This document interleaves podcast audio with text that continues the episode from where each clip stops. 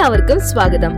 ധനം hundred best സ്ട്രാറ്റജീസിന്റെ ഇരുപത്തിമൂന്നാമത്തെ എപ്പിസോഡാണ് ഇത്. ഒരു ബ്രാൻഡ് നെയിം ഉപഭോക്താക്കളുടെ മനസ്സിൽ കയറിക്കൂടിയാൽ അതിനെ എങ്ങനെ ഫലപ്രദമായി മാർക്കറ്റിംഗിനായി ഉപയോഗിക്കുവാൻ സാധിക്കും എന്നതാണ് ഇന്നത്തെ വിഷയം.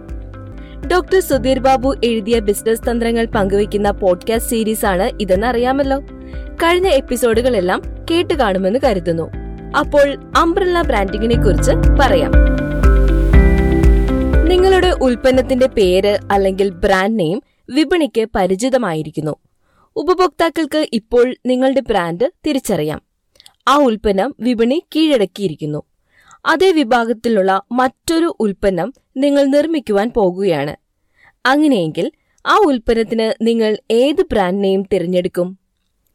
ഇവിടെ രണ്ട് മാർഗങ്ങൾ സ്വീകരിക്കാം. ഒന്നുകിൽ വിപണിയിൽ പ്രചാരം നേടിയ ഉൽപ്പന്നത്തിന്റെ അതേ ബ്രാൻഡ് നെയിം തന്നെ ഉപയോഗിക്കാം. അല്ലെങ്കിൽ തീർത്തും വ്യത്യസ്തമായ മറ്റൊന്ന് കണ്ടെത്താം. ഉപഭോക്താക്കൾക്ക് പരിചിതമായ ബ്രാൻഡ് നാമമാണ് ഉപയോഗിക്കുന്നതെങ്കിൽ കൂടുതൽ സുഗമമായി വിപണിയിൽ പ്രവേശിക്കുവാനും കൂടുതൽ വേഗത്തിൽ ഉപഭോക്താക്കളുടെ ശ്രദ്ധ ആകർഷിക്കുവാനും സാധിക്കും. പുതിയൊരു പേരാണ് കണ്ടെത്തുന്നതെങ്കിലോ ഉൽപ്പന്നത്തിന് വിജയിക്കുവാൻ കൂടുതൽ വിയർപ്പൊഴിക്കേണ്ടി വരും. വാഹനങ്ങളുടെ വിപുലമായ ഒരു ശ്രേണി തന്നെ ടാറ്റ നിർമ്മിക്കുന്നുണ്ട്. പാസഞ്ചർ വാഹനങ്ങൾ വാണിജ്യ വാഹനങ്ങൾ ബസ്സുകൾ വാനുകൾ മിലിറ്ററി വാഹനങ്ങൾ ഇങ്ങനെ വൈവിധ്യമാർന്ന വാഹനങ്ങളുടെ നീണ്ട നിര തന്നെ ടാറ്റയ്ക്കുണ്ട്. എല്ലാ വാഹനങ്ങളും ടാറ്റ എന്ന ഒരൊറ്റ ബ്രാൻഡ് നാമത്തിന്റെ കീഴിലാണ് വിപണിയിലേക്ക് എത്തുന്നത്. വ്യത്യസ്തമായ ഉൽപ്പന്ന നാമം ഓരോ ഉൽപ്പന്നത്തിനുമുണ്ടെങ്കിലും ബ്രാൻഡ് ഒന്നു തന്നെ. ടാറ്റ ഒരു അംബ്രല്ല ബ്രാൻഡാണ്. ഒരേ വിഭാഗത്തിലുള്ള വ്യത്യസ്ത ഉൽപ്പന്നങ്ങൾ ഒരു ബ്രാൻഡ് നാമത്തിന് കീഴിൽ വിപണനം നടത്തുന്ന തന്ത്രമാണ് ടാറ്റ സ്വീകരിക്കുന്നത്. ടാറ്റ എന്ന പേര് വിപണിക്ക് പരിചയപ്പെടുത്തേണ്ട ആവശ്യമേയില്ല. വിപണിയിൽ അത്രമാത്രം പ്രശസ്തമാണ് ആ ബ്രാൻഡ് പുതിയൊരു ഉൽപ്പന്നം അവതരിപ്പിക്കുമ്പോൾ നിലവിലുള്ള ബ്രാൻഡിന്റെ മൂല്യം വിപണി പിടിച്ചെടുക്കാൻ ഉൽപ്പന്നത്തെ സഹായിക്കും. ഈ ഒരു തന്ത്രമാണ് വിപണിയിൽ പ്രശസ്തമായ ബ്രാൻഡുകൾ ഉപയോഗിക്കുന്നത്.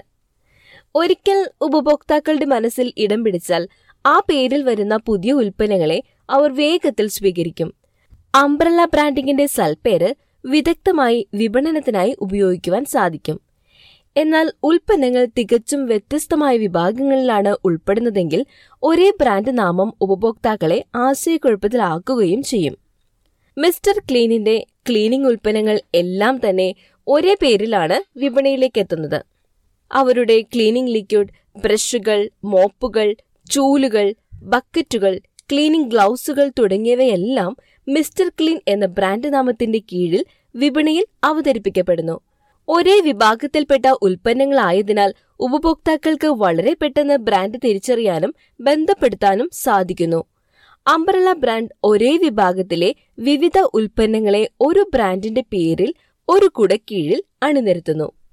യൂണിലിവർ പോലുള്ള കോർപ്പറേറ്റുകൾ വ്യത്യസ്തങ്ങളായ നിരവധി ബ്രാൻഡുകൾ തങ്ങളുടെ ഉൽപ്പന്നങ്ങൾ മാർക്കറ്റ് ചെയ്യാൻ ഉപയോഗിക്കുന്നു.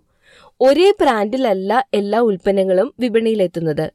ഇതിനെ നമുക്ക് ഹൗസ് ഓഫ് ബ്രാൻഡ്സ് എന്ന് വിളിക്കാം.